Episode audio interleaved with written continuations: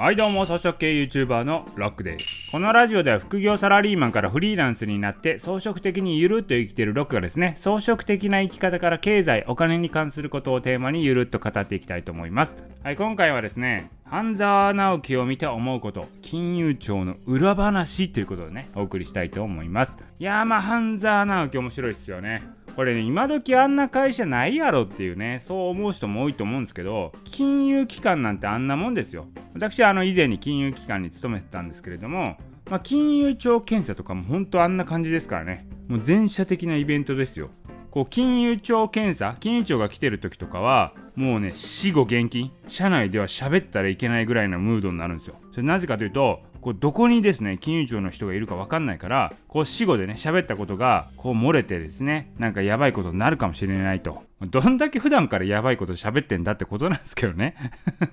でまあねあの、ドラマで描かれてるような出世競争とか派閥争いみたいなのは普通にあるんですよ。やっぱ誰につくかによってね出世が変わってくることはあるんですよ。まあ腐っとるわなって感じですよね。でねそんな金融庁ってねやっぱ金融機関にとっては逆らえないねもうお上なんですよ。だから業務改善命令って言って出されるわけなんですけれどもあれってねいろんな裏話があるんですけど景気対策に使われたりするんですよ。景気が悪くなると改善命令が増えるっていうね。そういう話があるわけですよ。要はねあの金融庁って各金融機関を指すネタなんでいくらでも持ってるわけなんですよ普段から。である時に改善命令をやって指しに来るんですけどそれどういう時に来るかというと景気が悪い時に来るんですよ。それなんでかというと改善命令が出るとこの改善のために対応しなきゃいけませんよね企業側は。で今のご時世だったら大体対応はシステム投資をすることになるんですよ。だから何らか不正があったら不正をチェックするシステムを作りますとか言って対応策を考えるわけなんですけどそうやって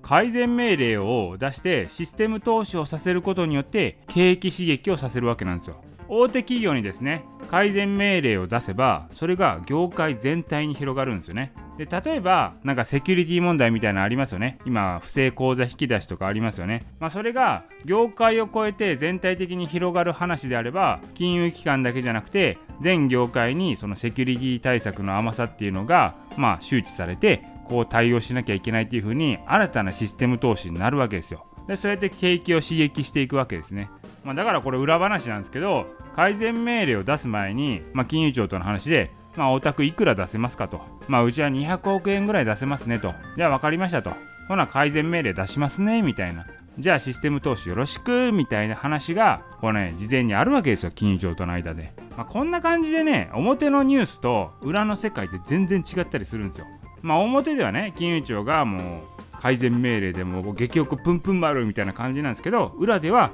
もうちょっとね景気刺激でシステム投資をねやってほしいんだといくら出せますかという話があるわけですよ、まあ、そんな感じでね全然違ったりするんですよ。他にねサラリーマン時代にあったのは東日本大震災ありましたよね。あの時って私東京だったんですけどこう原発が危ない状況になりましたよね。あの時って報道はある時を境に原発危ないムードから安心モードに一気に切り替えたんですよね。あれも不思議だったんですけどね。でその裏では何があったかというとまあ、経済産業省だったかちょっとどこか忘れたんですけどもそこのお役人さんが会社に来て本社機能を東京から移してくださいって言われたんですよ。でさらに社員にも自宅待機っていうのが出たんですね。なんですけどこう世間の報道では全然問題ないのにうちの会社だけねみんなが自宅待機になったら世間から逆に怪しまれるわけなんですよ。いやなんか知ってんじゃねえのと。まあ、そういう風に勘ぐられたんで自宅待機っていうのはなくなったんですけれども、まあ、そんな感じでね表に出してる報道のニュースと実態裏で動いてるところっていうのはかなり違いがあるなと思ったんですよね。